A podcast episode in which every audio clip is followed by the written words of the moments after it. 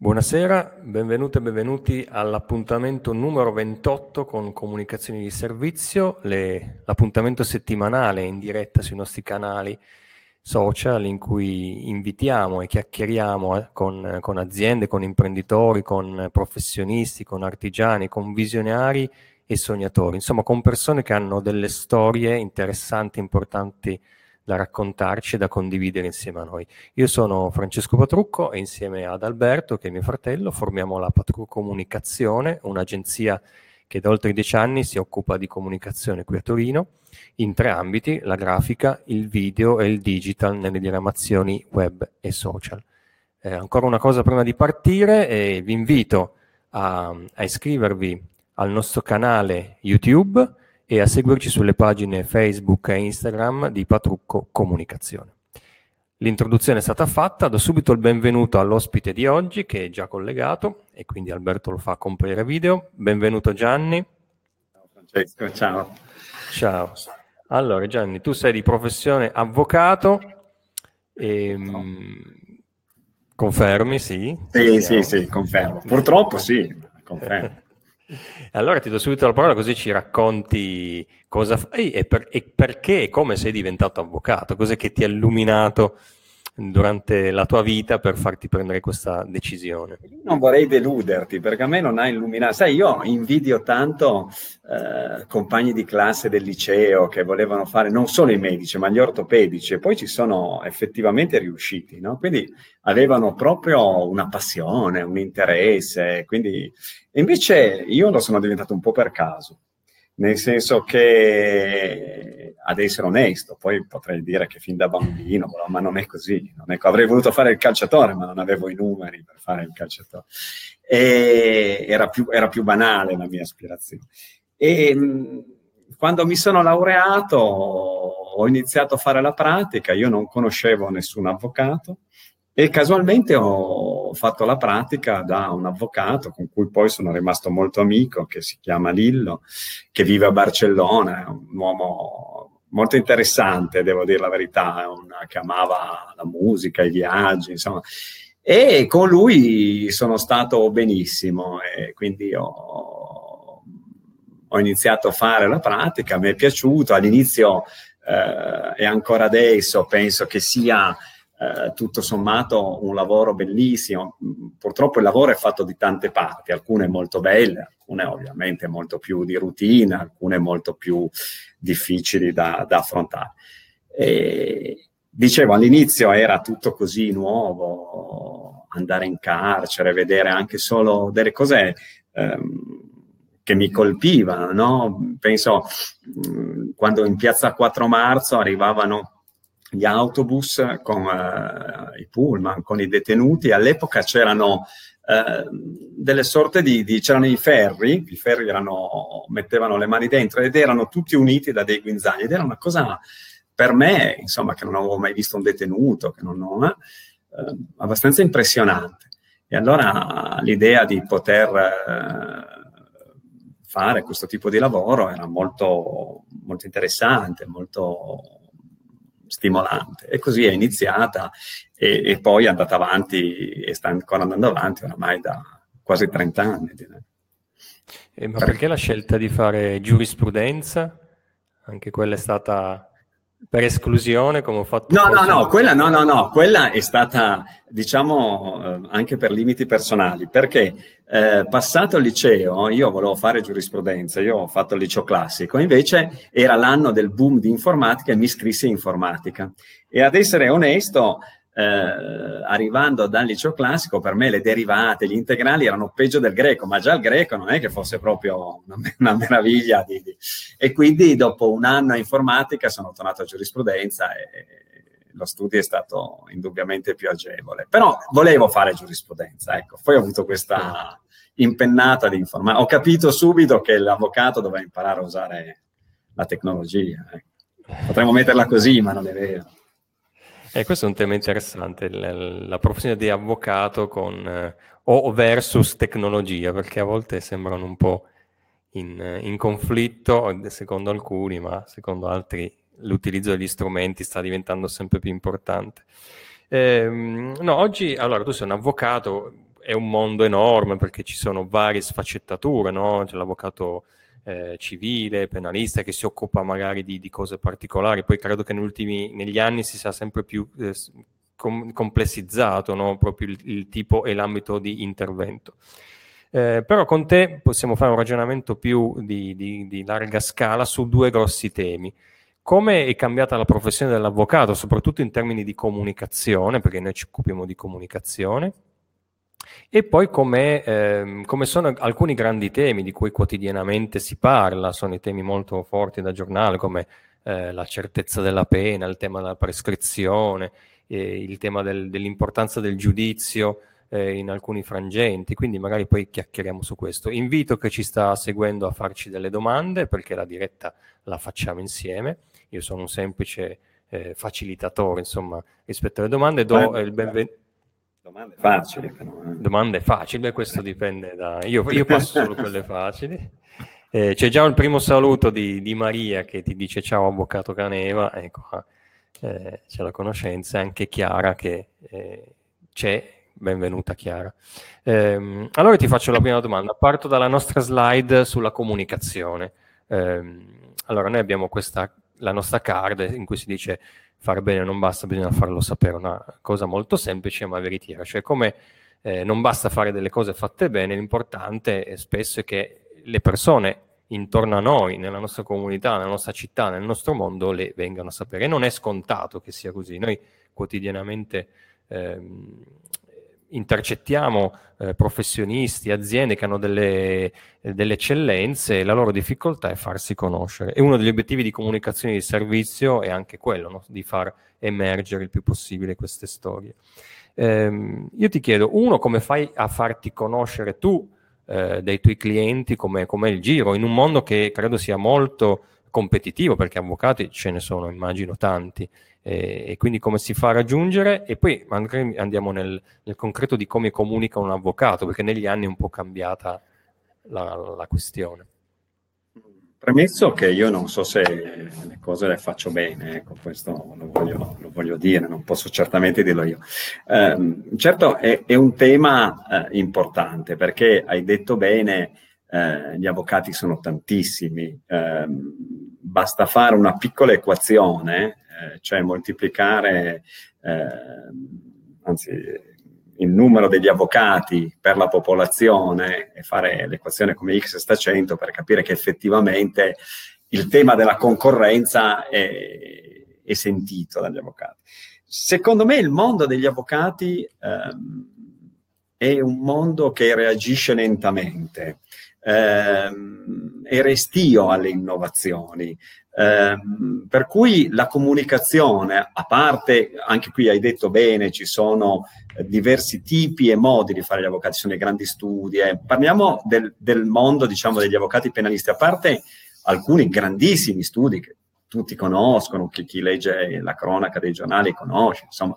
Ehm, il modo di farsi conoscere rimane ancora, secondo me, principalmente eh, quello del passaparola, cioè dei propri clienti che parlano con altri clienti eh, o dei tuoi eh, amici, conoscenti, della gente che quando sente ehm, ti, ti, invia un cliente. Però sta diventando molto più difficile perché essendo il numero degli avvocati aumentato in maniera esponenziale, è evidente che i tuoi canali si sono ridotti perché eh, chiunque di voi, cioè chiunque di coloro che, che, che, sono all'ascolto, conoscono almeno 10 avvocati, neanche più uno. Una volta se ne conosceva mezzo, forse dovevi chiedere all'amico dell'amico se conosceva un avvocato eh, che ispirasse fiducia. Oggi davvero ne, ognuno ne conosce 10, basta probabilmente nel, nei citofoni di casa, se, se, si vive in un condominio ce ne sono due, cioè perché sono 6.000 a Torino gli avvocati, 6.000, cioè un numero pazzesco. Eh, e quindi diventa più difficile. Quindi il tema del farsi conoscere eh, inizia, diciamo così, a circolare anche tra gli avvocati. Tieni presente che la pubblicità, che teoricamente è stata, eh, passatemi il termine, tanto stiamo chiacchierando così, sdoganata, in realtà è utilizzata pochissimo perché parlavo con una una collega del collegio di disciplina, la pubblicità non deve essere comparativa, deve essere veritiera su questo. Eh, e quindi appena un avvocato fa pubblicità, io sinceramente non l'ho mai fatta e non la farei, ecco, no, avrei timore. Eh, viene denunciato al collegio di disciplina, poi probabilmente ne nascono eh, delle, dei procedimenti disciplinari che portano a nulla di fatto, però si è molto cauti su questo argomento. E poi c'è una cosa che è proprio, secondo me, tipica dell'avvocatura, che un po' eh, fatica a mettersi al pari col tempo. Ecco, è una, direi una, una cerchia, se possiamo dire, di, di, persone, di soggetti che ci mettono un po' di più, sono conservatori nel loro, ma io stesso, eh, non, non, nel loro modo di agire e di pensare. E quindi eh, io quando sento, adesso tutti voi avrete sentito della eh, possibilità di, di, di, sostituire gli avvocati con degli algoritmi che eh, in un secondo fanno una ricerca giurisprudenziale che magari tu ci metti una settimana a fare la fai pure peggio. E però tutti noi eh, speriamo primo che questo in maniera molto egoistica avvenga mm, quando avremo già raggiunto la pensione, innanzitutto. E in secondo luogo mm, che tutto sommato, e questo io lo penso, il fattore umano, eh, il pensiero, la capacità di critica di pensiero serva ancora diciamo, ad allontanare un po' queste, queste formule matematiche rigide. Rispetto alla comunicazione si stanno aprendo naturalmente, io la cosa che penso, la cosa più semplice sono i siti, i siti web, no? Oggi tutti gli studi importanti hanno un sito web, eh, importanti, numerosi. Eh. Io confessavo, e dico la verità, che una delle cose che eh, mi trattiene è che tu nel sito web devi appunto magnificare o comunque cercare di... di eh, e quindi avresti bisogno, forse tutti noi avvocati avremo bisogno di, anche di idee, no? di idee per poter eh, portare a conoscenza la nostra professionalità dove c'è, si spera che ci sia, eh, in una maniera però, diciamo così, contenuta, senza dire io sono il più figo del mondo e eh, se venite da me sicuramente tutte... Adesso questo è, è un'iperbole ovviamente, ma voglio dire, eh, nessuno farebbe una cosa del genere, però portarla in una maniera un po' così eh, oggettiva, obiettiva per quanto possibile. Quindi forse l'unico spazio che io sto vedendo si sta aprendo in questo momento è la ricerca di, di, di, ehm, di insomma, di, proporsi attraverso dei siti web. Attenzione perché poi l'altra cosa che si dice, e poi taccio perché eh, l'altra cosa che si dice è che molti, diciamo la verità, per chi fa penale, c'è cioè penale penale, eh, non fraintendetemi, cioè, però tanta gente eh, in questo periodo di lockdown. Io proponevo delle riunioni eh, via web, ma la gente non ci sente, la gente vuole venire, sembra quasi che Uh, il web, ma non perché ci dicano dei segreti pazzeschi che non potrebbero essere detti sul web, ma non, comunque come se uh, il web per molti dei nostri clienti, dei nostri assistiti, sia eh, anche quando si fa una riunione a due, eccetera, eccetera, un modo per comunicare urbi e torbi, invece non è così, quindi anche loro ti spingono a essere un po' conservatori. È interessante questa cosa, infatti è un po' anticipato quello che ti avrei chiesto, com'è la comunicazione con, con la propria clientela, no? che immagino sia diversa a seconda di chi è davanti e, sicuramente diversissima. Una cosa che è cambiata tantissimo ed è migliorata è che tutti oramai, tutti, io tutti intendo una buona percentuale, possiede un indirizzo mail e questo permette di non perdere un sacco di tempo in discussioni di lana caprina, ma di comunicare le cose eh, in maniera stringata, precisa e di farle avere, di farle avere il cliente e di avere naturalmente un riscontro dal cliente. Um, il lockdown ha portato a un aumento esponenziale delle riunioni su Zoom, su Skype. Io eh, ovviamente eh, ne ho fatte. Devo dire la verità, eh, ma è scontatissimo, che più il tuo cliente è giovane e più è disponibile a usare questi, questi strumenti. Eh, con dei signori anche così, come voglio dire, un po' più della mia età, è già tanto se, se, se eh, no, riesce a comunicare. Ma poi, ripeto, c'è una, una sorta di, di, sfiducia nei confronti del... come se la riunione fatta non di persona sia meno efficace, sia meno...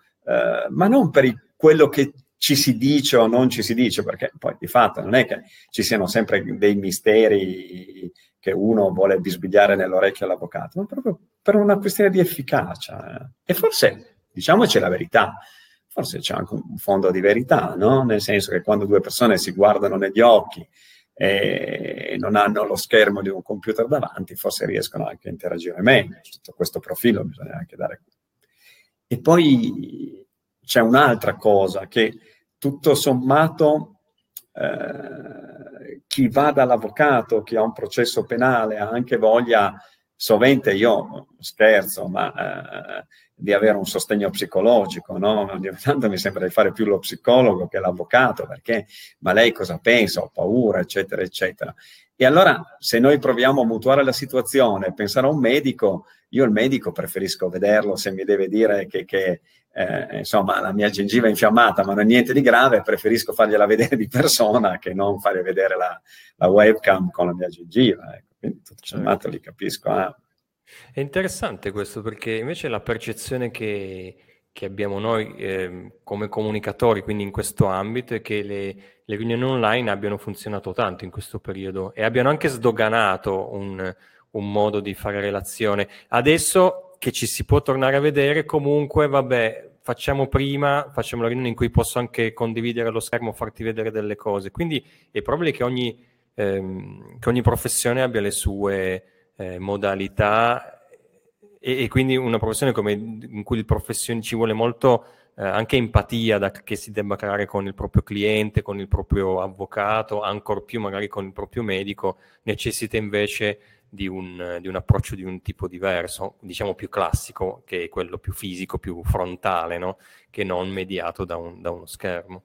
Eh, la riunione online è meravigliosa se, se, dobbiamo connetterci in quattro e siamo in quattro posti diversi. Certo. Quello è, è, impagabile, no? Cioè come risparmio di tempo, di, di, di eh, però se una persona ha bisogno di essere rassicurata, secondo me ha anche bisogno della tua presenza. Oh, sì, sì, Perché sovente ha bisogno di essere rassicurata. Ma la cosa meravigliosa, lo dico così, eh, è che sovente tu non puoi neanche... Alle volte puoi rassicurare, perché il penale uno automaticamente pensa alla galera, ma ci sono dei reati che non ti porteranno in galera matematicamente, no? Quindi puoi rassicurare. Alle volte non puoi rassicurare, però hai bisogno della presenza del tuo avvocato, che sai che è quello che se succedesse qualcosa poi scatta e cerca di, di, di darti una mano. Poi certo. questo è eh, su, su, questo, tornando un po' indietro alla questione del tema della pubblicità, del farsi conoscere del sito web, ti dico che l'esperienza nostra è che abbiamo avuto un po' di, di clienti, avvocati che, con cui abbiamo fatto, creato il sito web, sia di qualche studio o anche di avvocati singoli che lavorano da soli. Eh, quindi c'è questa necessità, questa richiesta. Eh, e anche conosc- io seguo, so di, di, avvocati che sono anche molto attivi sui social, e quindi che, che potrebbe essere una cosa molto lontana, no? apparentemente è una professione che è molto classica da questo, eh, rispetto a questo punto di vista, però ehm, loro fanno molta attività e, e, raccontano molto di se stessi, quindi utilizzano comunque una piazza. Mh, digitale, online, ma che è comunque una piazza molto eh, frequentata. Eh, e se lo sai fare nel modo giusto, raccontando le proprie storie, raccontando il tuo modo di lavorare, non tanto che cosa fai, ma soprattutto come lo fai. No? Quindi eh, già, già, alle 5 del mattino, se il mattino sei in ufficio a lavorare, trasmetti l'idea di una persona molto eh, attenta al lavoro e sempre disponibile per, per dire. Quindi c'è anche questo elemento eh, che forse è molto nuovo rispetto a, alla tua professione. Eh, io sui social, uh, sì, lo capisco, eh.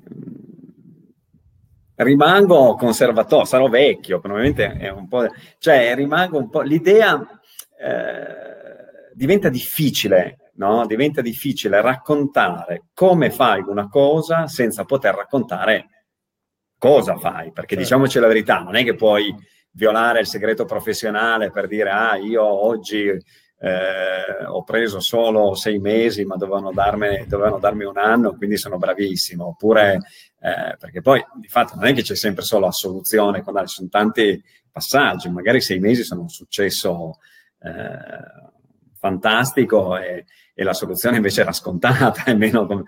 però l'idea di io capisco eh, quello che vuoi dire, hai ragione, bisogna trovare dei modi eh, dove comunicare eh, e come comunicare. Cioè, probabilmente non, il fatto di avere un sito web eh, non è sempre uguale a se stesso. Si può avere un tipo di sito web o un altro, cioè non è che il sito web sia solo un, un, unico modo dove bisogna mettersi con la foto di tre quarti e fare un elenco di dire esperto di qui, esperto di là, che poi sai anche tu che è proprio tutta sta... cioè magari su alcune cose sì, su altre non tantissimo, ma eh, si può fare qualcosa di diverso. Il problema è che forse... Eh, e questo è sentito, no? Cioè la, la, la, la, visibilità, perché poi tutti noi, secondo me, eh, abbiamo cliccato il nostro nome su internet, no? Cioè, abbiamo pro- cioè, chi è che non l'ha fatto? A vedere se avevamo degli omonimi o se qualcuno scriveva di me. Io alle volte ho anche visto se c'è, ho anche guardato se c'era la mia foto e non c'è, quindi voglio dire, eh, però è, è, così, la curiosità è una curiosità.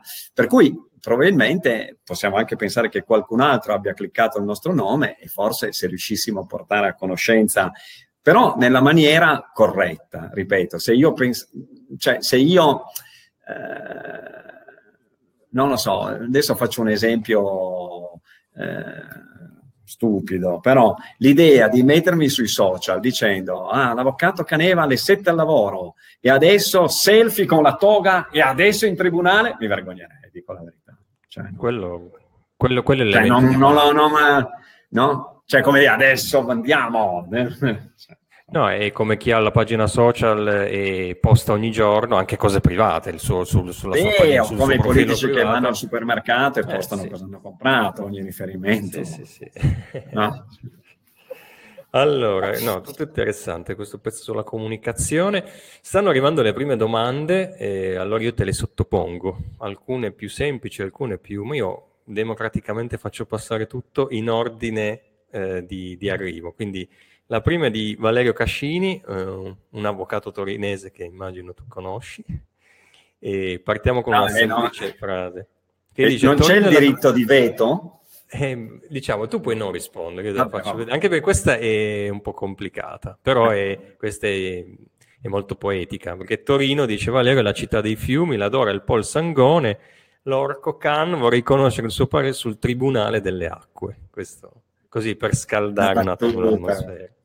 No, però è interessante la domanda dopo che fa. Eh, vorrei sapere se, se, hai rifiutato alcune difese perché. Quindi entriamo proprio un po' nel, nel, concreto del tuo lavoro. Cioè, ti è mai capitato qualcuno che arriva e dici no, non posso, non voglio difenderti?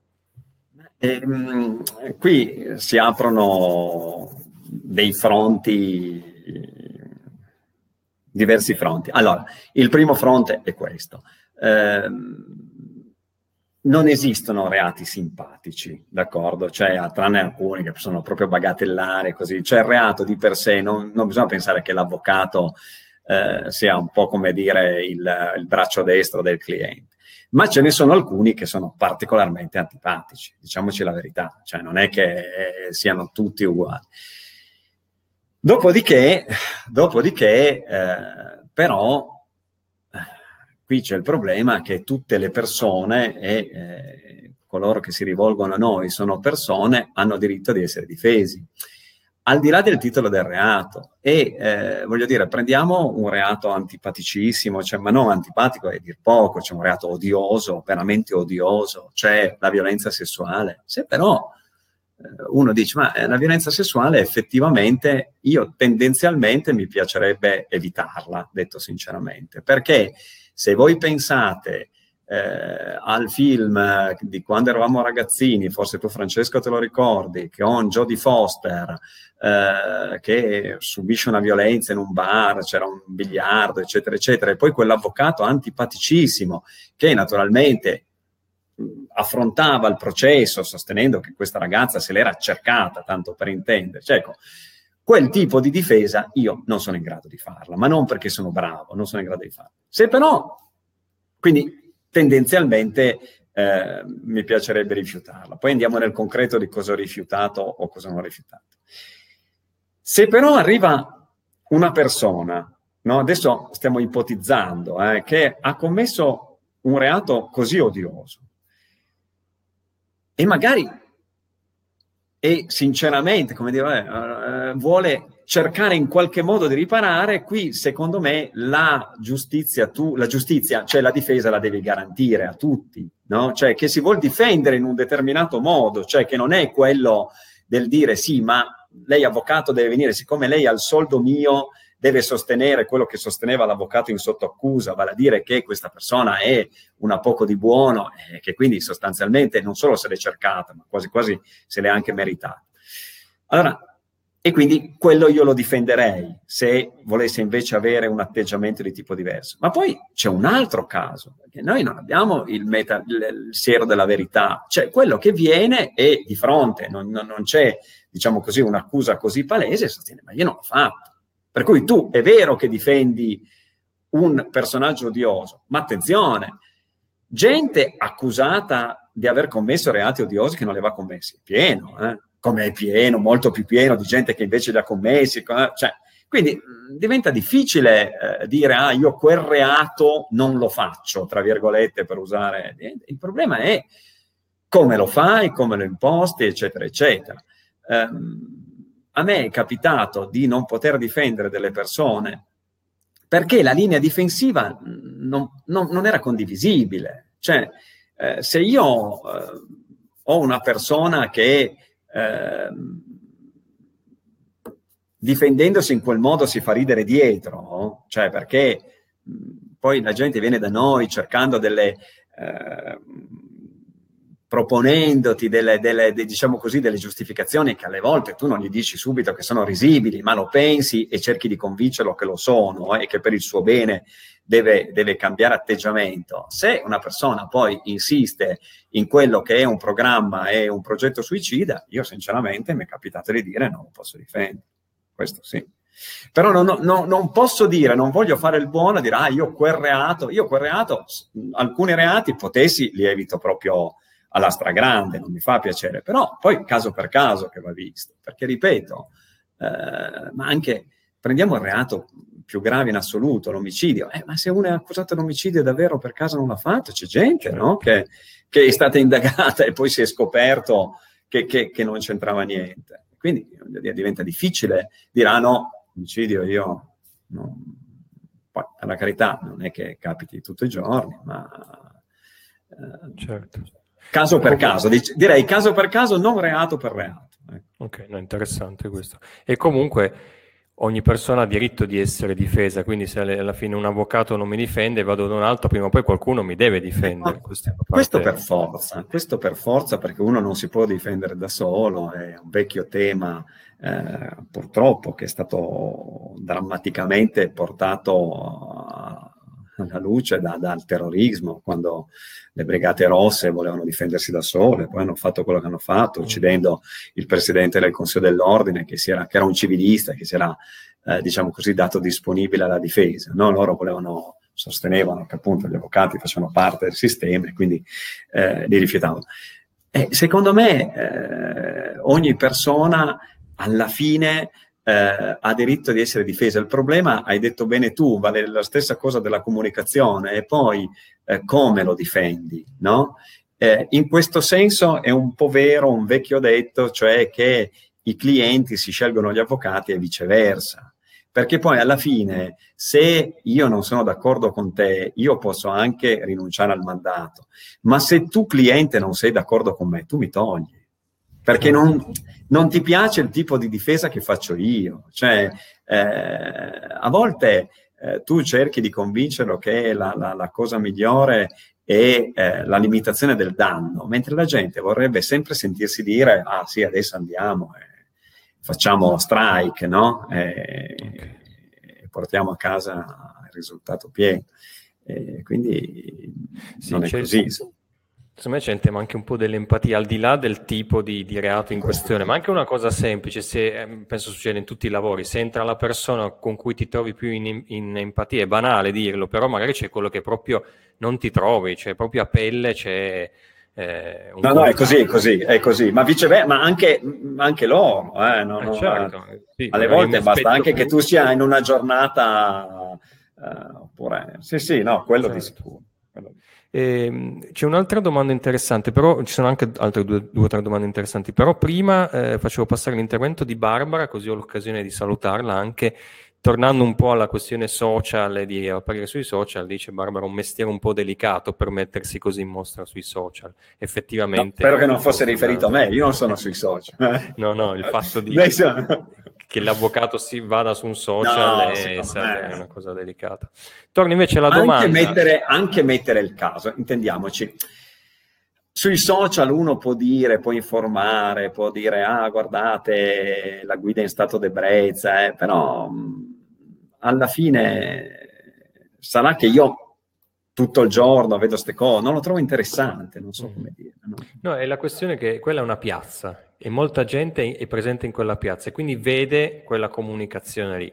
Quindi come marketing, come azione, in quei luoghi puoi raggiungere molte persone. Chiaro, non tutti sono su, quella, su, quella, su quel luogo lì, eh, perché non tutti sono sui social. No, ma io lo eh, capisco questo, hai ragione, però uh, forse, non lo so, siamo ancora abituati, ha ragione Barbara a dire, è un po' delicato per certo. andare a, a dire, ah io Uh, sono il massimo esperto di, di, di, che ne so, di molestie telefoniche, quindi venite da me. Cioè, non, oppure oggi ho fatto uh, un processo per 60 furti in abitazione. Vabbè, bravo. Cioè, cioè i temi sono alti, non, non, cioè, certo. non lo so.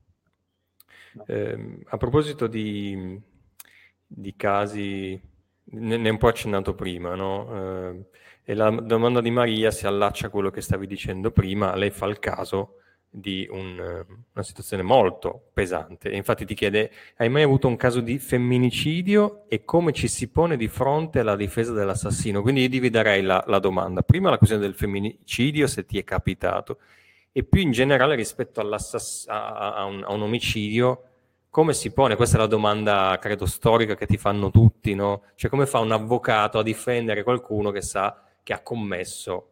Eh, forse come lo difendi. Dip- a me non è capitato molto sovente, eh, però eh, dipende come lo difendi. Cioè, se questa persona, dico per dire, eh, ha confessato, a me è capitato quello, no? che, che, che, in un omicidio, tra l'altro una vicenda bruttissima, dove ehm, io penso sempre alla figlia di questo signore, anche a questo signore, sono passati dav- davvero tanti anni, ma bruttissima eh, l'imputato aveva confessato e, e, quindi era un problema di, chiamiamo così, di calibrare la pena, eccetera. Femminicidi, io grazie al cielo non ne, ho, non ne ho mai avuti. Mi è capitato che sono parenti molto stretti, eh, invece, parenti stretti perché non sai mai dove, dove poi, eh, come evolvo. Mi è capitato eh, di difendere alcuni stalker eh, che magari ci sono andati abbastanza vicino a, a cose del mm. genere. Eh, ed è un problema serissimo, però secondo me il problema, e qui apriamo un altro tema grosso su cui tanti non saranno d'accordo, il problema non è solo processuale non è solo processuale, cioè il problema è processuale perché questa gente bisogna fermarla prima e, e, e eh, poi nella difesa se hanno commesso delle cose sicuramente punirla e, e poi apriamo l'altro tema di cercare di recuperare, ma è culturale. Cioè io sono sconvolto, lo dicevo, ne parlavamo l'altro giorno, sono sconvolto di leggere quotidianamente, quotidianamente, non solo di femminicidi, anche ma anche di gente che va, brucia l'ascensore. Eh, io anche facendo l'avvocato non lo trovo per niente normale, per niente normale. Quindi qui, secondo me, eh, il problema è eh, cercare di agire di nuovo su quello che è, non lo so, quando eravamo ragazzini noi si è fatto un gran, quando ero ragazzino io, quindi tanti anni fa, eh, una battaglia sulla droga per portare nei quartieri periferici, io abitavo a Mirafiori, eh, conoscenza sui rischi della droga, era il periodo, io facevo le medie nel 76-77 dove c'è stata un'invasione di queste cose, gente che è morta come le mosche. Oggi, poi c'è stata, non so, penso a tutti gli step, la cultura della pace, cercare i ragazzi. Oggi, secondo me, ma fin da, da, dalle scuole medie, elementari, bisogna riuscire a eh, far capire che ci deve essere rispetto per determinate cose e, e, e, che non si può ragionare in questo modo. Perché secondo me il problema è delinquenziale, ma anche deriva tantissimo da una cultura. Come difendi eh, questa gente? Non mi è mai capitato. Vale il discorso di prima. Dipende tutto da quello che è, eh, cioè non lo so, io penso a, a, a, quel, parliamo di cose di cronaca, a quel signore che è partito da Napoli per andare in Puglia a prendere la sua, ha ammazzato la sua ex ragazza che era di Rimini, che è andato giù, cioè, ma come fai a difenderlo? Cioè, puoi difenderlo sperando che questo qua eh, cerchi di capire le sue cose e facendogli prendere, non so, 30 anni, perché tanto voglio dire, non è che uno può andare lì e dire è innocente. Se lui invece volesse farsi difendere dicendo che siccome una donna lo ha tradito, lui ha tutti i diritti, eh, beh, culturalmente ritorniamo alla domanda di Valerio, dice guardi io non la posso difendere, non sono io, non c'è empatia tra me e lei, non sono io il suo avvocato. Ecco. E, eh, mi viene in mente una cosa rispetto alle ultime eh, tue parole.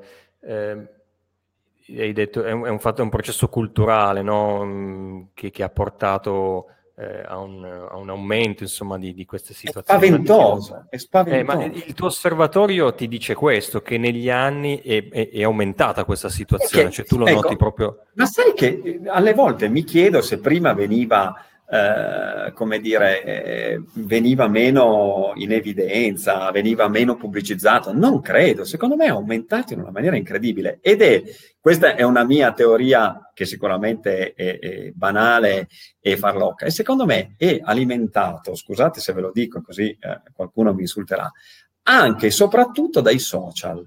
Perché io sono convinto che la possibilità, e tu non puoi dire, ah ma allora è, dico per dire, la ragazza che non deve postare il fatto che va a cena con Francesco, così Gianni non è geloso, perché la ragazza o il ragazzo deve poter fare quello che, che vuole fare, no? Santo cielo. Questa è una, è una conquista no, sulla quale non possiamo certo eh, re, recedere né di una virgola. Però l'idea che una persona possa in continuazione collegarsi, vedere cosa fai, vedere, parlavamo di WhatsApp, vedere se hai sbaffato il messaggio, se non l'hai letto ma hai letto quello di qualcun altro, alimenta in persone, secondo me, psicologicamente instabili e comunque magari anche un po' eh, con una testa incline alla delinquenza, eh, non lo so, uno stato di, di morbosità e di, di, di eh, e di insofferenza che poi si traduce in reati più piccoli e più grossi. Però, guardate, io ne parlavo con un pubblico ministero, tra l'altro una bravissima persona, e lei mi diceva, quando noi abbiamo degli stalker, ma stalker può anche dire che ti mandi messaggini, un momento ti insulto, un momento non ti insulto, ce la facciamo addosso perché non sai mai se questo qua è poi uno che ti commette un'altra cosa oppure no. Nello stesso tempo non è che possiamo prenderli tutti e portarli tutti alle vallette. Cioè, per cui non lo so, la misura cautelare del divieto di avvicinamento è stata un'introduzione eh, assolutamente condivisibile, eccetera, eccetera. Però poi se uno si avvicina e se uno si avvicina e ti tira una coltellata, cosa è servita? Poi, e poi così se voi introduciamo un'altra cosa, è servita eh, a sbattere sui giornali, chi di noi non ha mai letto questo, l'aveva già denunciato dieci volte e ciò nonostante... Eh, e quella è la paura dei pubblici ministeri, perché l'aveva già denunciato dieci volte. Sì, ma magari eh, l'hai denunciato per minaccia e tu le minacce sono piene i tribunali di fascicoli di minaccia. Quale, capisci qual è la minaccia qualificata di quello che poi la pone in essere da quello che invece dice ti spacco la testa perché, perché è, poco urbano e, e, dice una cosa così. Per cui eh, col senno di poi, no? Poi i giudici vengono massacrati su queste cose qua. E quindi io li detto sinceramente li capisco anche un po' che quando hanno un fascicolo del genere alle volte cercano in tutti i modi di prendere delle, delle come dire, di, pro, di suggerire, no? il pubblico ministero di suggerire al giudice eh, dei provvedimenti eh, di limitazione della libertà personale, perché non sai come evolvono queste vicende. Certo. E comunque sì, per me eh, sono assolutamente in aumento, assolutamente. Eh, su, su, questo, vabbè, congelo nato ci sono un paio di domande, eh, una di Enrico, poi un'altra di Valerio, però ehm, le congelo un attimo, adesso andiamo a rispondere, mi scuso se siamo un po' in ritardo con loro, ma c'è l'intervento di Nadia che secondo me si sposa bene con quanto hai detto adesso. Nadia che tra parentesi so che lavora eh, come insegnante nel carcere, quindi conosce bene eh, tutta questa realtà e dice concordo sull'agire e sull'azione sociale, soprattutto sui femminicidi il sentire comune fa dire a molti buttiamolo in prigione e buttiamo la chiave, ma non è così.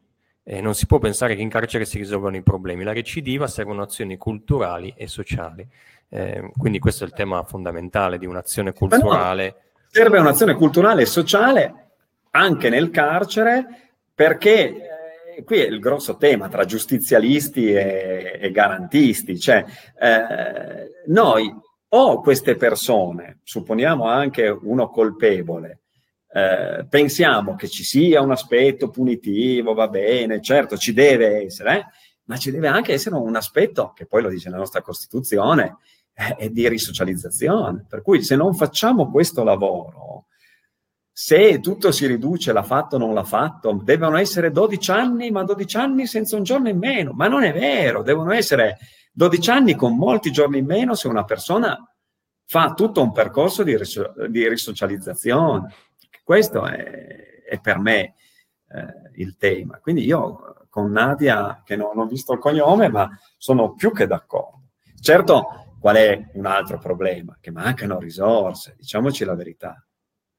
Anche perché la giustizia negli anni nei lustri scorsi, un po' anche scientemente, è stata un po' eh, tagliata massacrata. e, e massacrata. no, congelo no, un attimo. Tante risorse, io ho visto che voi avete fatto, eh, perché sono andato un po' a vedere eh, con, con, delle cooperative che sono in carcere, ma guardate che quelli sono progetti importantissimi, perché la gente, la gente eh, che è in carcere, che quindi è colpevole, che sono quelli che a noi, diciamo così, eh, noi adesso cittadini sono antipatici, devono marcire in galera, però di fatto se lavorano, se hanno una possibilità quando escono fuori, beh, quello elimina, cioè elimina, non elimina, ma riduce tantissimo il rischio di recidiva. Ed è un grosso lavoro di sicurezza, visto che poi quando si parla di sicurezza passiamo sempre così, sicurezza, il furto in abitazione passa da 3 a 5 anni, sicurezza, la rapina da 4 a 5 non sono diminuite le rapine e i furti in abitazione. Eh?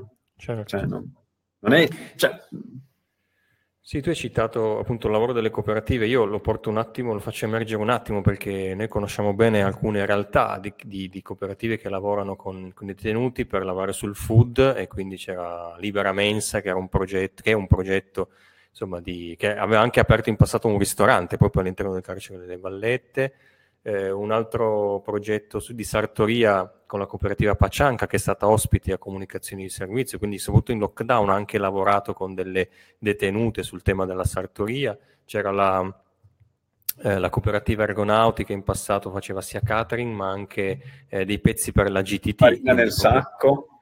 Sì, farina. farina nel sacco è un'altra in realtà importante e, e comunque e le persone imparavano un lavoro, avevano tutto il tempo a disposizione che è infinito in un carcere, lo, lo, utilizzavano per qualcosa di concreto e una volta usciti erano dei cittadini formati su qualcosa di nuovo.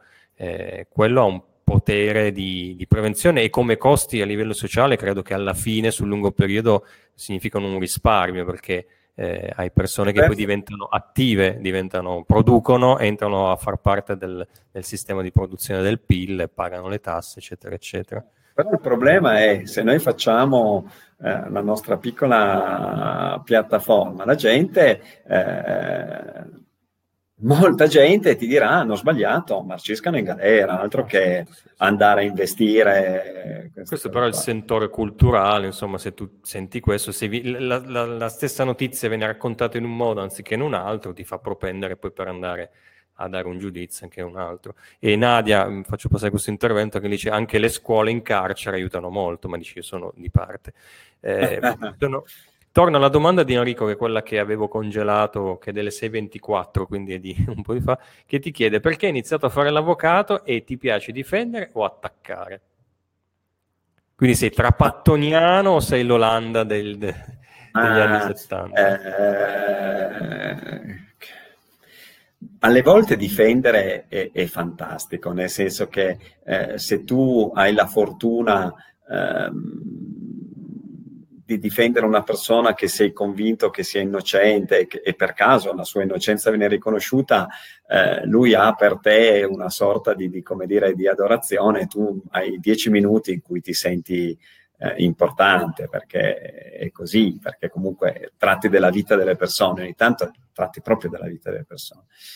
Alle volte non è male attaccare perché a me è capitato di fare dei processi ehm, come parte civile, cioè come privata accusa, eh, per delle cose pazzesche, cioè dove eh, faccio un esempio, tanto eh, quello è un processo che era finito anche un po' sui giornali, così a me è capitato di difendere una donna, una donna straniera, eh, lo dico prima, ma non per sembrare di essere bravo, l'avremmo fatto chiunque, così eh, questa donna, tra l'altro ci ha anche pagato, ma quel poco che poteva, quindi non è stata certamente una questione di, di, di, parcella. Questa donna era stata convinta dal marito ad andare nel suo paese d'origine, eh, se non che lasciando la figlia in Italia, eh, se non che arrivata nel paese d'origine gli erano stati sottratti i documenti, il permesso di soggiorno e lei ci ha messo eh, tre anni a ritornare in Italia, due anni e mezzo. Eh, tra l'altro aveva anche un problema ehm, un po' fisico eh, e dopo due anni e mezzo eh, si era trovata anche una denuncia perché era stata denunciata per aver abbandonato, diciamo così, in maniera un po' tecnica, comunque il tetto coniugale e soprattutto si è trovata a fare una trafila pazzesca per poter rivedere la figlia che non la conosceva e quindi luoghi neutri e quindi ehm, noi ci eravamo costituiti parte civile per eh, sottrazione di minori e calunnia nei confronti, perché ovviamente lei poi era stata assolta da quella, e quindi avevamo fatto un processo attaccando eh, che per questa donna così coraggiosa che era tornata in Italia, che adesso è ancora in Italia, che grazie, credo, se non sbaglio, grazie alla Caritas, ma non sono sicuro, aveva trovato un lavoro lontano dal Piemonte eh, e che partiva ogni 15 giorni per vedere un'ora la figlia, spendendo praticamente tutto il denaro che, che, che, che guadagnava.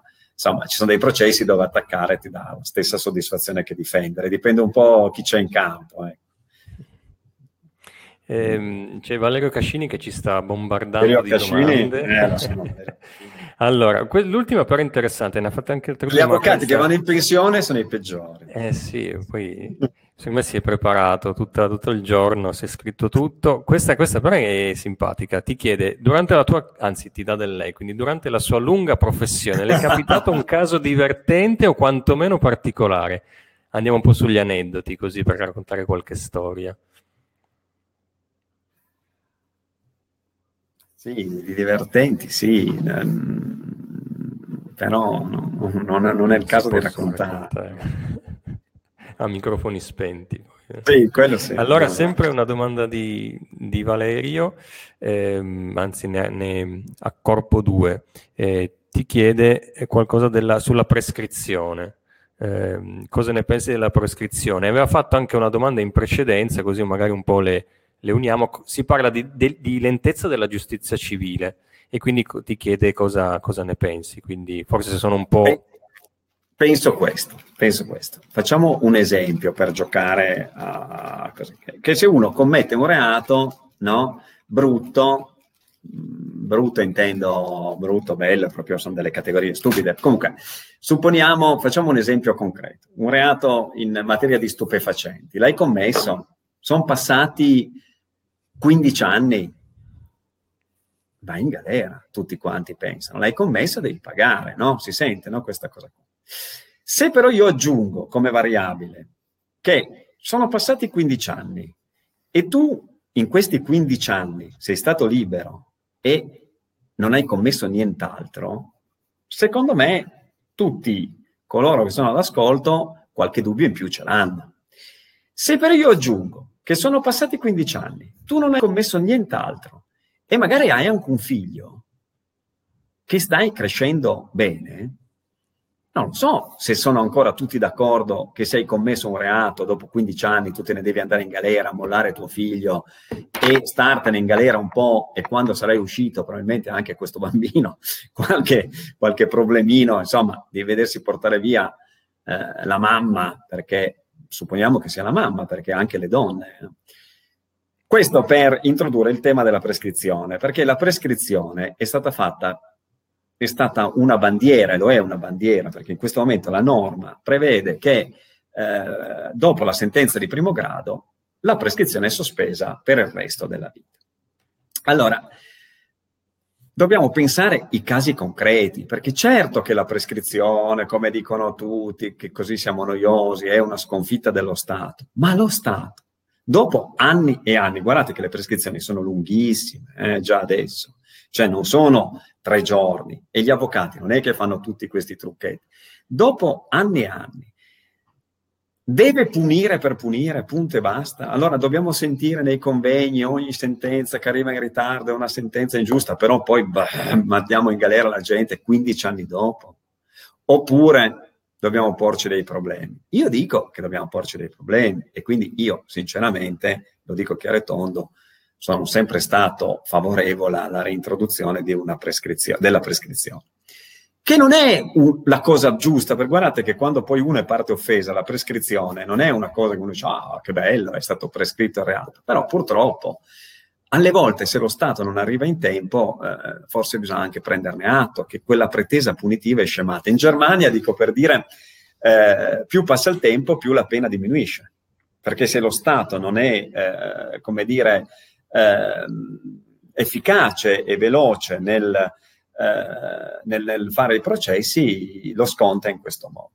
Allora il problema diventa eh, reato, velocità dei processi.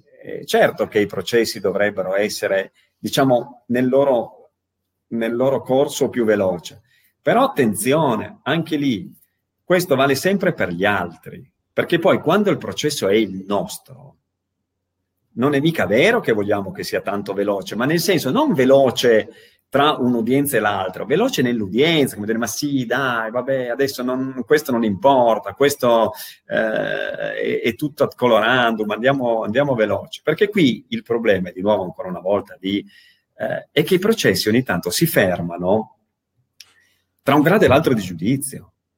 Non è che sono lunghi i processi, cioè alcuni processi sono molto lunghi, eh, stiamo generalizzando, ma alle volte sono fermi perché i magistrati, le cancellerie hanno un carico di lavoro che non riescono a, no, o non hanno personale a, ad evadere e quindi succede questo. Però noi facciamo discorsi pensando sempre, quando facciamo questi discorsi così, no? pensiamo sempre che questa vicenda poi alla fine della fiera, del penale, riguarda un po' gli altri perché riguarda chi se la cerca il penale. Siamo d'accordo? Essendo dei reati che uno fa, dice, ma poi alla fine, sì, possiamo discutere, però l'hai fatto, a me che me ne frega, la prossima volta ti comporti bene. E non è così, non è così. Non è così perché tutti noi, tutti voi che siete all'ascolto, tutte le mattine, quasi tutte le mattine rischiate di avere un processo penale, perché tutti quelli che salgono su un'automobile, se tu su un'automobile prendi sotto uno e gli fai 40 giorni di lesione, che vuol dire gli spacchi una gamba, nessuno ti toglie il processo penale. Ora, no, andrai in galera, però nessuno te lo toglie, nessuno te lo toglie. Non è così perché puoi essere denunciato eh, magari senza aver fatto una cosa. Guarda, delle cose banali. Può essere denunciato alla riunione di condominio perché uno sostiene che tu l'hai diffamato.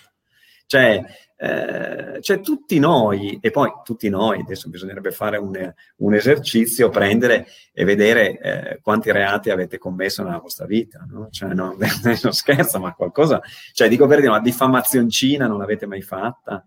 Parlando male di qualche collega, amico, eccetera, eccetera. Eh, quelle cose più colpose, tipo la, quelle cose adesso non le fanno più, eh, che vi parte il, la, qualche appropriazione in debita, qualche disco libro non restituito. no, ma adesso scherzo. Eh, però riguarda un po' tutti cioè il, il diritto penale riguarda, può riguardare tutti, quindi non riguarda solo il delinquente incallito, rispetto al quale c'è sempre Nadia che dice delle cose che, che, che mi trovano perfettamente d'accordo, che l'ha dette prima, cioè che rispetto al quale dobbiamo comportarci in un determinato modo. Riguarda un po' tutti. Allora, il tema della prescrizione che viene portato come baluardo per dire ah finalmente eh, abbiamo eliminato la prescrizione, non pensiamo che può avere delle conseguenze che sono aberranti. Cioè, se poi ci troviamo eh, in una condizione per cui la Corte d'Appello, dico per dire, di, di, tutta Italia, non ha più delle tempistiche per dover fissare un processo, poi mandiamo magari veramente eh, in carcere, per poi la gente va in carcere, perché dobbiamo anche eh, smitizzare le, le, le, cose che si sentono dire, che ormai sono io, tanto in Italia non va in carcere nessuno, tanto puoi ammazzare la moglie e non succede niente, tanto eh, queste sono cose non vere, cioè, purtroppo lo sanno alcuni di coloro che sono collegati, le Vallette sono una città. Certo. Perché... Sì, questo è un tema importante e sì, c'è un po' di, di dissociazione, di dissonanza no? tra, tra, quello che Secondo si me, sente, quelli, si pensa quelli, e quello che è la realtà. Eh, quelli che sostengono la prescrizione, ma è giusto, è vero, cioè, i, i, processi sono il primo io a dirlo, non dovrebbero prescriversi, tra l'altro facendo la figura degli antipatici come avvocati, per gli avvocati è anche meglio, perché li fanno almeno i processi e di solito si fanno pagare quando li fanno. Però visto che non, fun- non siamo in questo paese perfetto, eh, dove le cose vanno così, bisogna chiedersi se ha poi senso mandare in galera la gente 15 anni dopo, o pretendere di punirla 15 anni dopo, o 10 anni dopo, o 20 anni dopo dove questo magari si è rifatto una vita. Magari no, certo, non, non sono discorsi, cioè, naturalmente le norme vanno prese eh, in forma astratta, però i casi sono quelli. Beh, allora, infatti... anche io vi, vi, dico, anche il colpevole, il peggiore colpevole, il peggiore, ma peggiore, magari non proprio il peggiore, perché il peggiore lo mandiamo al gabbio senza tanto, tanto scopo, però un colpevole un colpevole del 2005, voi oggi provate a, a giocare, a fare i giudici, lo mandereste in carcere. È, è interessante quello che dice sì. No, scusa, che, no, che, forse la prescrizione dipende dal reato, dice, dice lei. Effettivamente già, c'è reato, ma già, adesso, reato, quindi... ma già adesso dipende dal reato la, la lunghezza della prescrizione. Cioè, la lunghezza della prescrizione dipende dalla, dalla, pena massima. Cioè, prima, anzi ancora adesso, ma poi è sospesa dopo il primo grado, è il doppio della pena massima. Allora, vi faccio un esempio banale. L'associazione a delinquere, l'associazione per traffico di stupefacenti, si prescrive in 48 anni. Cioè, non è che qui in Italia dopo sette anni la fanno tutti franca, 48 anni. Cioè, adesso quella è, è, un caso limite, ma ce ne sono altre che, voglio dire, non, sono lunghe, non, non, sono dei termini così brevi per cui tutti la fanno franca e, e del paese. Poi è vero che bisogna velocizzare i processi, ma velocizzare nel senso eh, che diceva probabilmente Valerio, cioè eh, di rendere più, più, più, più snella la, la, la giustizia e quindi la possibilità di fare più udienze, non so, di, da, di dotare di più personale, di velocizzare in quel senso, non di, di, di fare processi sommari. Ecco. Certo. Perché poi alla fine, ripeto, visto che siamo partiti dal presupposto che il diritto penale può riguardare tutti, alla fine, quando riguarda noi, le garanzie, alle garanzie, noi ci teniamo proprio e ci, diciamo così, ci ancoriamo alle garanzie, perché sono quelle eh, che fanno sì che il giudice possa cercare di valutare il nostro caso eh, prendendo in considerazione tutte le, le, le, cose che il cliente ha fatto presente all'avvocato l'avvocato ha cercato di far presente al difensore, al, al giudice. Eh, mentre parlavi eh, sul tema della prescrizione, mi è venuto in mente il caso della strage di Viareggio, di quel treno che era esploso nel 2010, mi sembra sia quegli anni 2008-2009. Adesso io non vorrei dire delle cavolate, mi scuso se lo sto facendo, ma se ho capito bene, gli imputati sono, eh, sono caduti in prescrizione, se ho capito bene. Appello, credo. Ah, ok, adesso... Eh... Credo, eh, credo in appello, quindi le statuizioni civili valgono. Sì, sì, ok, sì. però quello che l'altro tema che volevo un po' portarti, molto brevemente perché il tempo, siamo quasi all'ora di diretta, volevo farti ancora un paio di domande, eh, che è venuto fuori mediaticamente è chiaro, i, quelli ricchi, quelli potenti, perché facciamo riferimento ai leader, i direttori di aziende importanti che erano coinvolti, un po' la fanno franca, cioè se sei un po' più ricco, un po' più potente, un po' più forte, hai più probabilità di eh, salvarti, mentre magari quello un po' più sfigato, l'ultimo del, della fila, se le becca tutte. È un sentito dire o c'è un elemento di verità in questo? Eh, secondo me c'è un elemento di verità, ma non perché i giudici si pieghino eh, al, ai poteri forti. Questo no, io almeno Mm, adesso stiamo sempre facendo discorsi in generale, ci saranno casi e casi e casi e casi, eh.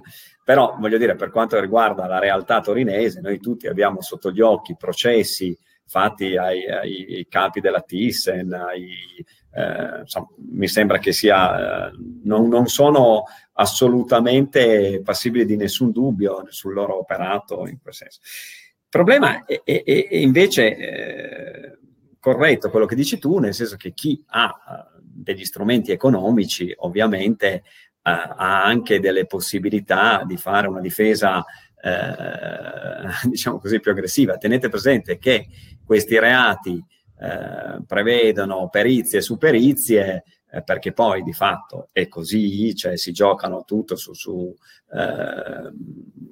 questioni tecniche quindi certamente poter avere degli strumenti finanziari da investire nel processo, indubbiamente aiuta a, a rendere il processo molto più lungo. Ecco, questo penso che, che, che sia una, una risposta alla, perché è ovvio che, che, poi più imputati sono, più consulenti ci sono, più difficili sono le, le questioni eh, da districare, è chiaro che certo. Maria su questo, tornando alla prescrizione, dice forse eh, per, per, non forse, per i reati di mafia, per esempio, io l'annullerei. Quindi questa è... Però anche lì credo che eh, sia, sia molto però, alta. Sì, è molto alta, eh, però anche lì il problema è, io faccio a Maria la stessa domanda. Supponiamo, supponiamo, supponiamo davvero eh, che una persona no, non si sia macchiato, perché tanto ad esempio l'omicidio è imprescrittibile, no? l'ergastolo è imprescrittibile, siamo d'accordo? Allora, eh, si sia macchiato, abbia fatto parte di un'associazione a delinquere di stampo mafioso, d'accordo? Suppo- facciamo questa supposizione. Dopodiché si è preso sette anni, ok? E poi si è messo a lavorare nel volontariato e non ha più niente a che fare con queste persone, non, ha, non è eh, però un pentito, stiamo facendo degli, degli, esempi così, e dieci anni dopo deve andare in galera. Ha senso? Viene giudicato dieci anni dopo. Non lo so, è, cioè, non, io non ho risposte, non, non, non esiste. Io quello che voglio dire e eh, no, non penso che sia giusto, sbagliato, questo sì, questo no. Poi diventa anche difficile, associazione mafiosa sì, violenza sessuale no. Cioè, l'associazione mafiosa non si prescrive, la violenza sessuale sì. Beh, insomma, c'è, c'è, poi c'è violenza sessuale violenza sessuale, c'è, c'è rapina e rapina, insomma, eh, io n- non ho soluzioni, però ogni tanto... Eh, dico, proviamo anche a pensare che dietro queste cose, dietro questi numeri, ci sono anche delle persone. L'altro giorno ehm, ho sentito ehm, questa vicenda che a me ha abbastanza colpito dei, dei, dei clochard che vengono, insomma, eh, ho sentito Don Ciotti dire, guardate che i clochard hanno un nome e un cognome, sono delle persone e io, che tutto sommato eh, sposo e condivido questa cosa, quando l'ho sentita ho detto, beh, ha ragione, credo, perché noi vediamo, ha ragione, dobbiamo pensare così, dobbiamo pensare così. Dopodiché io la soluzione non ce l'ho, è un tema di discussione, non è che dico, poi io la penso così sulla prescrizione, ma non, è, non penso di aver ragione, ecco, penso, lo metto come tema di discussione.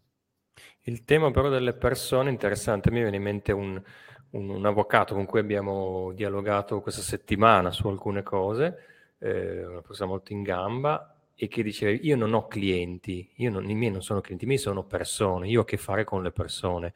E quindi eh, rifacendomi un po' quello che citavi di, di, Don Ciotti, è questo, cioè ricordiamoci sempre che dall'altra parte c'è una persona con e la, con e la speranza è la speranza che io ho, perché io alle volte ho paura, cioè tu conosci uno, conosci una persona e fai un processo e la paura è che tu non riesca e non riesci, secondo me, a far conoscere alla persona che quella persona sia un fascicolo, sia un fascicolo. Certo sia un fascicolo a cui dare un numero, ma quel numero ha una ricaduta pazzesca sulla vita di quella persona lì, tranne alcune cose, no? Cioè, poi è finito, certo. no? cioè, non, è, non, è, sempre galera, grazie al cielo, no? Anche il penale. Cioè. Mentre parlavi, soprattutto mentre hai citato quel caso di quella donna che è dovuta tornare in Africa, poi gli hanno tolto il permesso di soggiorno, è tornata dopo Africa tre anni. l'hai detto tu, eh? Ah, ok, l'ho detto io. Non era Africa. ah, ok, ok. Però è tornata al suo paese. Eh, sì, sì. Ehm, insomma, io credo che tu abbia quotidianamente a che fare con storie di un certo tipo, insomma, mh, impegnative dal punto di vista anche eh, di impatto emotivo. Eh, e quindi come ti poni? Cioè, è un lavoro, non è che si tratta di mh, cucinare, fare dei piatti, e quindi il massimo che che può succedere che viene un piatto sbagliato e, un, e, il, il, cliente si lamenta del piatto. Cioè tu è, ogni giorno porti sulle tue spalle delle storie in, in, pesanti, no, infatti io, io, infatti all'inizio scherzando ho detto purtroppo, ma un fondo di verità c'è, perché purtroppo, purtroppo eh, non puoi fare a meno di pensare eh, che bene o male eh, tu speri e, e, hai a che fare con, con del dolore, no? Esatto. Eh, io, ric- io, ricordo che alle volte, alle volte eh, alla sera, no, prima di un processo, io sono un po', visto che tu prima hai citato come alcuni calciatori della, eh, che non dormivano la sera, cioè se io ho una discussione importante, non dormo bene quella notte lì. E mi sento in colpa quando vado a letto, perché tu vorresti avere tutto chiaro, vorresti dire tutto, eh, mi sento in colpa che dico, eh io dovrei ancora studiare, questa qua, magari questa o questo, eh, signore, questa, magari pensa che io sia lì eh, per aiutare, invece io mi sto guardando la partita della Juve e poi vado a letto. Allora, questo per dire che tu torni a casa eh, o, o vai a fare un processo, poi dopo che l'hai fatto ti sembra di sapere tutto, che sapevi, che avresti potuto dirlo molto meglio, che hai dimenticato di dire una cosa.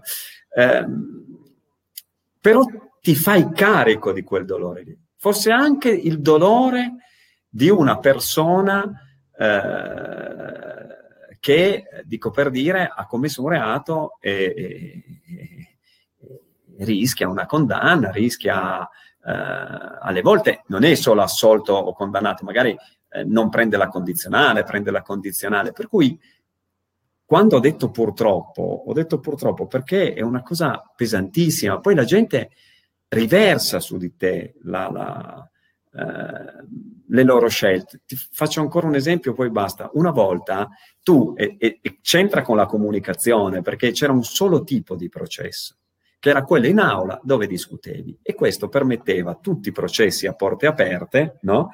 bene o male, eh, di essere conosciuto. No? Cioè di, di, di, essere conosciuto anche dai colleghi, non colleghi, magari conosciuto bene, magari conosciuto male, no?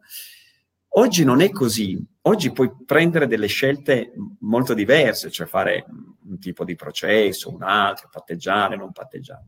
E tu cerchi di condividere queste scelte con i tuoi clienti. La maggior parte dei clienti, dopo che tu gli hai spiegato le cose per due ore, hai faticato, ti dice, avvocato, faccia lei, lei cosa farebbe se fosse lei? E tu di, di queste persone ti fai un po' carico di quello che a loro succederà. Quindi dicevo purtroppo perché purtroppo eh, capita mille volte di, di, pensarci durante la notte, di dormire male, di, eh, di, di essere sabato e la domenica eh, a sentirti in colpa come quando non facevi i compiti perché stai magari andando a giocare a tennis e dici no, dovrei lavorare, perché poi magari una persona ha fatto affidamento su di te. Quindi è pesante, sì, pesante. Io te, l'altro giorno parlavamo, te, l'ho paragonato un po' al medico, no? Al, cioè, sempre, cioè, il processo penale, colpevole o innocente che sia, è un male. È un male. Poi alle volte è un male curabile, allora è molto... Eh, però comunque è un disastro, un disastro per chi lo affronta, è un disastro per i genitori. Certo. È un disastro. Cioè, se tu, tuo figlio, commette un reato e entra eh, nel circuito del tribunale dei minori, è sovente una cosa devastante per una famiglia, no? Dover andare dall'avvocato, l'umiliazione, eh, lì poi si aprono altri fronti perché poi eh, anche con i genitori diventa difficile far capire che va bene, ragazza ha fatto questo reato, che non è una stupidaggine, però non è che solo per questo avrà il bollino del delinquente vita. Eh, Grazie Gianni, è molto, è molto, interessante questo perché appunto mi viene in mente, cioè io penso al, al, lavoro dello psicologo, anche lui è, lo psicologo è una professione che si prende tanto carico no, di, del vissuto che, che, che, quotidianamente ascolta da parte di chi sta dall'altra parte e, e, ed è previsto un, un trattamento di questa cosa, per cui gli stessi psicologi hanno dei momenti di adesso la faccio molto facile, chiedo scusa perché sto sgrezzando molto la, la cosa, però eh, di, di, un supporto no? che aiuti a, a, convivere con tutto questo carico che uno si fa. E forse per l'avvocato non esiste questo momento, insomma, se lo crea lui da solo, con le sue tecniche, con le sue... Lo dico provocatoriamente. Probabilmente l'avvocato bravo è quello che se lo fa scivolare addosso. Probabilmente come il, non lo so, eh, ma non, non, è una provocazione, come il chirurgo che ha la mano ferma, perché non pensa che, che, che, pensa che sta facendo un'esercitazione, non so se, se esista questa cosa qua. Io personalmente non ho la mano ferma, ecco, se posso dire. Se posso. E allora chiuderei questo, questo, pezzo, poi ti faccio ancora due velocissime domande con eh, la domanda di, sempre di Valerio, indovina un po', alla quale devi rispondere con un sì o con un no. Se, e torna sempre d'arte di lei, se potesse tornare indietro abbraccerebbe ancora la toga? No, no okay. sinceramente no, però eh, per un certo periodo della vita eh, probabilmente in questo momento farei altre cose, ma è naturale, tutti, credo che valga un po' per tutti questa cosa, no? Cioè, certo. ti sembra sempre che, che le, altre, le, altre, professioni siano meglio. Eh. Oggi come oggi, tornassi indietro, potessi tornare indietro, mi iscriverei a medicina. Mm. Per avere la mano ferma, poi. esatto, dei guai bestiali. Ok, grazie Gianni, siamo un'ora e dodici. Tempo, no, però ancora una cosa ti chiedo, e la domanda che facciamo sempre ai nostri ospiti, di regalarci il tuo buon consiglio. Io due, perché ci ho pensato. Allora, eh. il primo è, è quello, ma che vale per tutti noi, cioè di farci delle domande. Cioè anche quando abbiamo una convinzione, se eh, crediamo di essere assolutamente eh, irremovibili e di farci delle domande credo che, che questa nostra piccola chiacchierata, però voglio dire, su alcuni temi eh, ci possa portare a, a, fare una prova del 9 se la nostra convinzione è proprio ferma, magari ci sono anche delle ragioni che militano in senso opposto.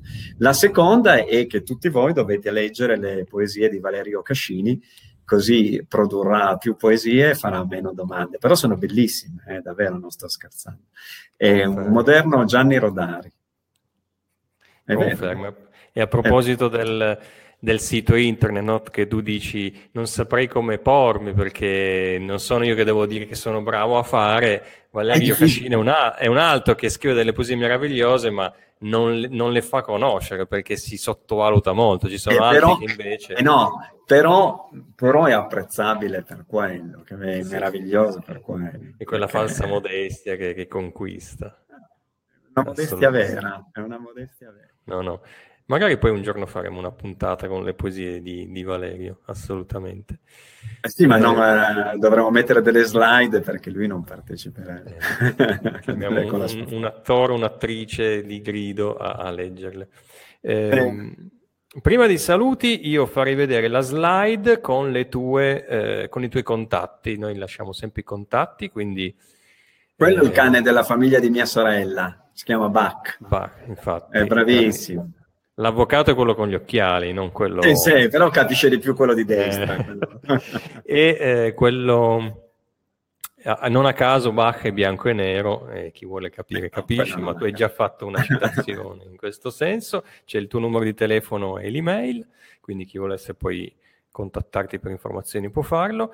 E invece eh, do eh, i contatti della prossima puntata di giovedì prossimo. Saranno con noi Davide Maffioli e Tiziana Caretti, che sono una coppia sia nel lavoro ma anche nella vita ehm, che si occupano di corsi di cucina vegan. Fino a, a, marzo avevano un ristorante che era anche molto quotato, poi hanno deciso col lockdown di chiudere, si sono spostati tutto sul mondo del web e del digital e quindi fanno corsi online, eh, sono molto seguiti soprattutto su YouTube e quindi dal punto di vista imprenditoriale della comunicazione ci racconteranno molto.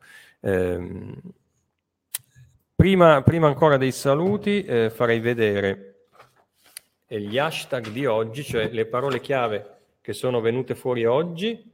Quindi siamo partiti dalla tua scelta eh, per fare l'avvocato, poi Piazza 4 Marzo dove c'era stato quell'episodio che ti aveva colpito, l'avvocato, un penalista come sei tu, eh, abbiamo parlato della concorrenza, del passaparola, del sito web, dei 6.000 che sono gli avvocati a Torino, della comunicazione del cercarsi su Google, no? mi è piaciuta questa cosa che vi siete mai cercati su Google, io l'ho fatto, anzi lo faccio mh, mm, periodicamente per vedere se cambia qualcosa.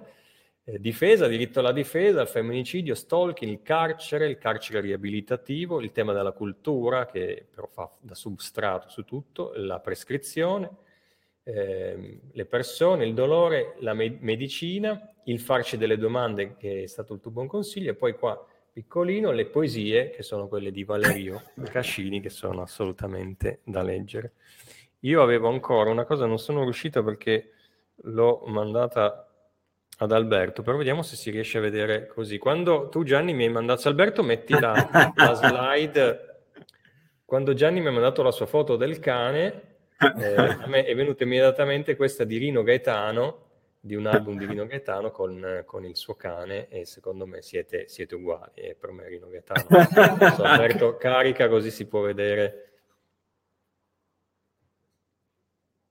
Vediamo se arriva perché è veramente uguale vedo Alberto che sta lavorando per far comparire la slide se non compare non importa tanto eccola qua vedi l'espressione ah. è, è, quella, insomma. Dai. C'è una citazione non da poco perché Rino Gaetano era un grande. Eh, ti salutano Barbara, Maria, Aurel, tutti quelli che ci hanno seguiti, che io ringrazio. Eh, ringrazio te Gianni per eh, essere stato con noi, averci regalato un sacco di spunti interessanti su cui ragionare, che ci portiamo a casa. È un tema enorme e tu ce l'hai condotto e raccontato con eh, perizia con semplicità anche perché non è scontato questo dal punto di vista comunicativo è molto importante.